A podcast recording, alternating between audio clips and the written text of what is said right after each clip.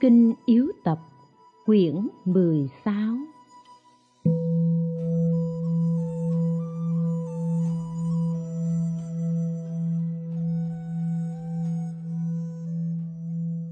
hai mươi bốn, dối trá, gồm 6 phần. Lời dẫn, giả làm thân gần. Dùng độc mưu hại, giả làm phú quý giả làm can đảm, loài vật dối trá. hai mươi bốn chấm một lời dẫn. Đạo lớn không ngăn cách, quý ở lời ngay. Cho nên, nói lời thiện thì xa nghìn dặm còn có người hưởng ứng. Buông lời bất thiện thì gần trong gan tất cũng chẳng ai nghe. Đời mạt pháp, người và pháp đều trở thành gian dối, hoặc dựa vào điều phải mà làm thành quấy, hoặc tô điều giả để biến thành thật. Do lòng người có chính tà, nên pháp có giả thật. Vướng vào danh lợi thì nhân ngã càng lớn. Người thân trước mắt còn không nương tựa được, huống là kẻ xưa nay xa lạ. Vì thế mà khó kết bạn. Cho nên trong kinh có dạy, trực tâm là đạo tràng, quả đúng như vậy. 24.2 Giả làm thân gần.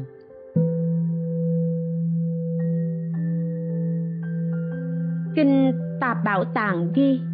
Tất cả sự gian dối, giả dối, mê hoặc Nhìn bề ngoài giống như ngay thẳng Nhưng bên trong lại ẩn chứa những điều bất chính. Thế nên người trí phải phân rõ chân ngụy. Thuở xưa có ông bà la môn tuổi đã già nhưng lại cưới được vợ trẻ. Vì chê chồng già nên người vợ nài nỉ chồng mở tiệc, mời các bà la môn trẻ tuổi cường tráng đến dự. Nghi vợ có tà ý, nên người chồng không bằng lòng. Ngày kia, đứa con trai riêng của ông chẳng may sảy chân té vào đống lửa. Người vợ trẻ nhìn thấy nhưng không kéo ra. Người chồng tức giận quát tại sao thấy con té mà không chịu kéo ra? Người vợ liền đáp. Từ nhỏ tới giờ, tôi chỉ gần gũi với chồng, chứ chưa bao giờ qua lại với người đàn ông nào khác. Thế thì tôi đâu thể kéo đứa con trai này? Nghe vậy, người chồng già tin là thật, bèn mở tiệc lớn mời các bà la môn trai trẻ đến dự. Bấy giờ, ông ta chứng kiến cảnh vợ mình tư tình với họ, nên rất giận dữ. Liền lấy hết báo vật, bỏ vợ ra đi. Trên đường, ông gặp một người bà la môn và kết bạn. Đến tối, hai người ngủ chung, sáng lại lên đường. Bà la môn kia nói chỗ ngủ, hôm nay có một lá cây dính vào áo của tôi. Từ nhỏ tới giờ, tôi chưa hề lấy một vật gì của ai. Tôi muốn trả lại cho chủ nhân của nó. Ông hãy đợi ở đây, tôi trả xong sẽ trở lại. Nghe lời này, bà la môn già càng tin tưởng và thương kính bội phần, nên bằng lòng đứng đợi người bà la môn kia dối đem lá cây vào trong khe, rồi nằm chơi. Một lát sau trở lại, nói là đã trả xong. Sau đó, bà la môn già mắc tiểu, nên đem báo vật gửi cho bà la môn kia. Thời cơ đã đến, người kia ôm lấy của báo trốn đi. Biết người trộm lấy vật báo của mình bà la môn già rất tức giận và tiếc nuối. Sau đó lại lên đường. Ông ta dừng nghỉ dưới một gốc cây. Nhìn thấy con chim xíu miệng ngậm cọng cỏ, nói với các chim khác. Chúng ta thương yêu lẫn nhau nên cùng tập hợp ở một nơi. Bấy giờ, các loài chim khác đều tin thật nên bay đến tụ tập. Đợi sau khi các loài chim rời khỏi tổ, xíu liền bay đến mổ trứng chim ăn. Khi thấy các chim kia về, thì nó lại ngậm cỏ, biết được xíu gian, nên tất cả đều bỏ đi. Rồi cũng tại gốc cây ấy, ông lại thấy một người xuất gia ngoại đạo, thân mặc áo vá, bước đi chậm rãi miệng nói, chúng sinh tránh ra. Thấy thế, bà la môn già hỏi, tại sao ông vừa đi vừa nói tránh ra? Ngoại đạo đáp, là người xuất gia, tôi thường xót tất cả. Sở dĩ nói vậy là vì tôi sợ làm tổn thương trùng kiến. Nghe thế, bà la môn già tin là thật nên đến chiều tối tìm tới nhà ông ta. Đến nơi chỉ nghe tiếng ca múa và thấy một phụ nữ bước ra từ căn hầm trong phòng, đến giao hoang với ngoại đạo xuất gia. Trong tiếng đàn hát đùa giỡn, thấy vậy, bà la môn già suy nghĩ, muôn vật trong thiên hạ đều không đáng tin. Và nói kệ chẳng chạm đàn ông khác, đem cỏ trả lại chủ. Chìm xíu giả ngậm cỏ, ngoại đạo sợ hại trùng. Miệng luôn nói tránh ra, dối trá như thế đấy. Đều không đáng tin cậy, đời sau khổ khôn lường. Cho nên kinh niết bàn ghi, đức phật dạy như bài kệ ngày xưa ta từng nói cả dòng sông đều có khúc quanh, tất cả rừng cây đều có gỗ quý. Tất cả người nữ đều có gian dối, tất cả không vướng liền được an vui. 24.3 Dùng độc mưu hại.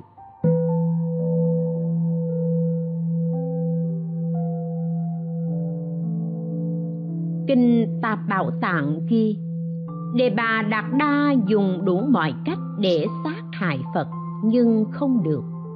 Gặp lúc một bà la môn, người nam thiên trúc, rất giỏi chú thuật, pha chế thuốc độc đến. Đề bà đạt đa liền nhờ ông ta pha chế, rồi tự tay mình rải lên đức phật. Nhưng bị gió thổi ngược, rơi trở lại trên đầu, nên bất tỉnh ngã lăn ra đất sắp chết, không phương cứu chữa. A nan bạch phật. Bạch đức thế tôn, đề bà đạt đa trúng độc sắp chết. Vì thương xót, đức phật nói thật với a nan. Từ lúc hành đạo bồ tát cho đến khi thành phật, ta thường thương xót đề bà đạt đa không hề oán ghét nếu đúng như vậy, thuốc độc sẽ tự tiêu. Vừa dứt lời, thuốc độc liền được giải. Thấy vậy, các thầy tỳ kheo thưa. Hy hữu thay, bạch đức thế tôn, đề bà đạt đa luôn khởi lòng ác đối với như lai. Vậy mà tại sao như lai còn cứu sống? Đức phật nói, không chỉ ngày nay đề bà đạt đa có ác tâm với ta, mà quá khứ cũng vậy. Các thầy tỳ kheo lại hỏi, bạch đức thế tôn, ngày xưa đề bà đạt đa có ác tâm với ngài như thế nào? Đức phật kể, vào thời quá khứ, trong thành ba la nại nước ca thi có hai vị tể tướng. Một vị tên là tư na vì kia tên là ác ý. Từ na thường làm theo luật pháp, còn ác ý luôn làm việc ác, thích dèm pha. Một hôm, ác ý tâu với nhà vua. Từ na muốn tạo phản. Nhà vua liền cho người bắt nhốt từ na. Lúc ấy, các vị trời và thiện thần ở giữa hư không nói, người hiền này quả thật không có tội cớ sao lại bắt ông ta? Lần thứ hai, ác ý cướp kho nhà vua, rồi đổ oan cho tư na, nên nhà vua không còn tin tưởng nữa. Bèn ra lệnh bắt ác ý giao cho tư na định tội. Tư na liền khuyên ác ý đến sám hối nhà vua, biết mình có tội ác ý liền trốn sang nước của vua tỳ đề hê. Làm một chiếc hộp báo, đựng hai con rắn độc. Nếu người thấy rắn này thì sẽ bị khí độc làm hại. Thế nên ác ý nhờ vua tỳ đề hê sai sứ giả đem hộp báo này dâng cho vua nước ca thi và tư na và dặn, chỉ cho hai người này xem không cho người khác thấy. Nhìn chiếc hộp báo trang sức quá đẹp, vua rất vui mừng, liền sai tư na mở hộp ra xem. Tư na thưa, vật từ xa đem đến thì không nên tự mở xem. Thực phẩm từ xa đem lại cũng không nên ăn vội. Vì sao? Vì nước kia có kẻ ác, có thể dùng vật độc để hại chúng ta. Vua nói nhưng trẫm quyết muốn xem. Tư na ân cần can gián đến ba lần, nhưng nhà vua vẫn một mực đòi xem. Thấy vậy, tư na nói, tâu đại vương, nếu không tin lời hạ thần, thì đại vương tự mở xem, hạ thần không dám. Vừa mở hộp ra, nhà vua bị chất độc làm mù hai mắt tư na vô cùng đau buồn, xót thương, liền cho người đi khắp bốn phương tìm thuốc hay về chữa trị cho vua. Vua được bình phục như cũ. Nhà vua bấy giờ là xá lợi phất. Tư na chính là ta, còn ác ý là đề bà đạt đa vậy.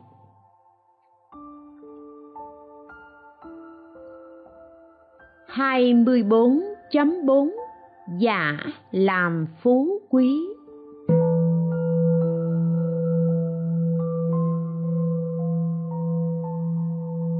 Luật tăng kỳ ghi, phật bảo các tỳ kheo, vào thời quá khứ tại thành ba la nại nước ca thi, có bà la môn học rộng tên phất lô hê.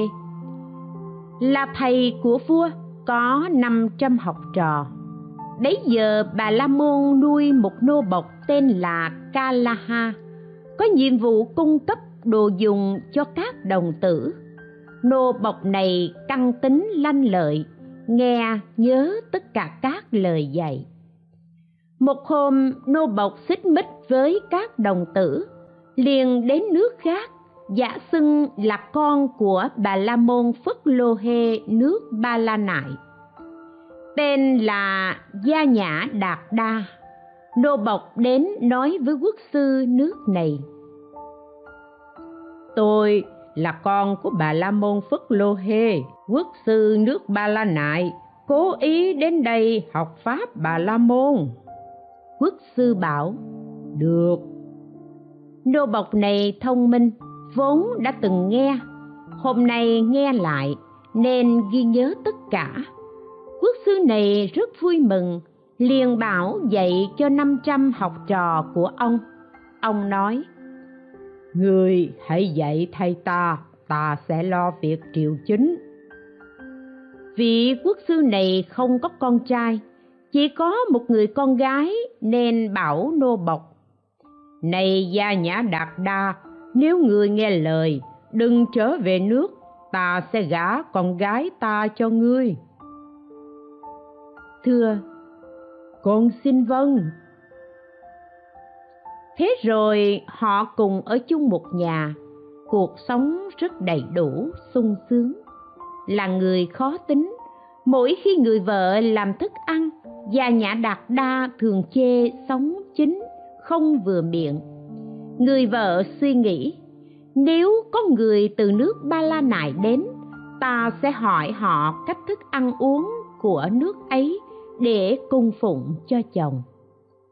Bấy giờ bà la môn phất lô hê của nước kia nghe việc này liền nghĩ, nô bộc kalaha của ta trốn sang nước ấy, ta nên đến đó để gặp. Bà la môn liền sang nước ấy.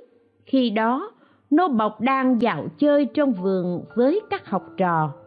Từ xa nhìn thấy người chủ cũ, nô bộc sợ hãi nói nhỏ với các học trò. Các con hãy trở về mỗi người tự học thuộc. Sau khi học trò đi về, nô bộc đến trước người chủ cũ lễ bái và thưa. Con đến nước này nói, đại gia là cha của con, rồi theo quỳ vị quốc sư ở đây học thông các kinh điển. Quốc sư gả con gái cho con. Hôm nay mong ngài đừng kể việc của con.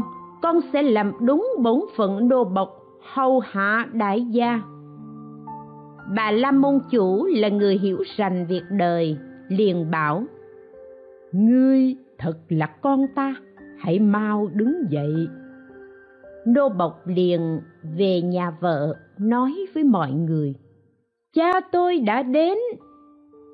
Người chồng nói vậy, người vợ vui mừng làm các thức ăn uống, dọn thức ăn xong, người vợ thừa lúc rảnh rỗi, ân cần lễ bái bà la môn và thưa.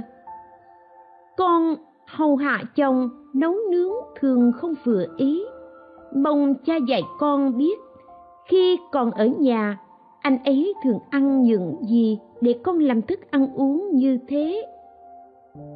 Bà la môn khách liền nổi giận và suy nghĩ như thế, thật là khốn khổ cho con gái người ta. Rồi bảo, con hãy mau đứng dậy. Trước khi trở về, ta sẽ dạy con một bài kệ để chồng con không còn nói nữa. Nghe vậy, người vợ vui mừng, từ biệt lui ra, rồi về nói với chồng, cha của chàng từ xa cố ý đến đây, phải trở về sớm người chồng suy nghĩ. Như lời vợ nói, nên để ông ta về sớm, chớ cho ở lại lâu. E rằng nói năng sơ hở, tiết lộ làm tổn hại lớn cho ta.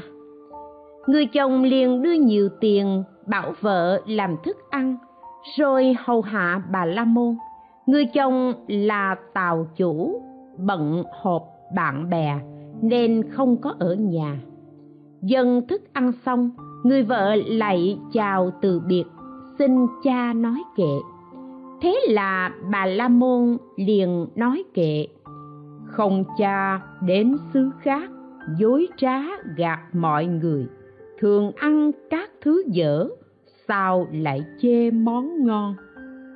Nay ta cho con bài kệ này, mỗi khi chồng con nổi giận, chê thức ăn dở, con đứng một bên, quay lưng lại đọc nhỏ bài kệ đủ để cho chồng con nghe.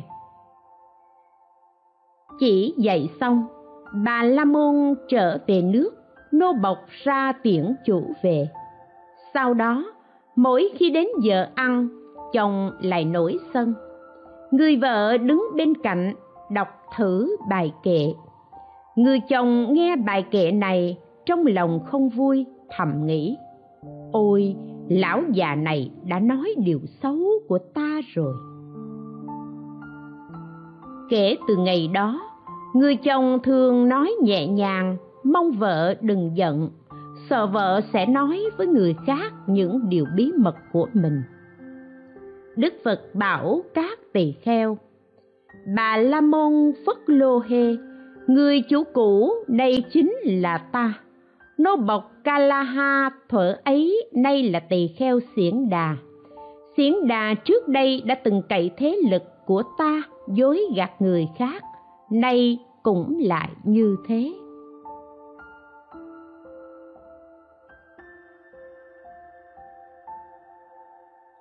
Hai mươi bốn chấm năm, giả can đảm.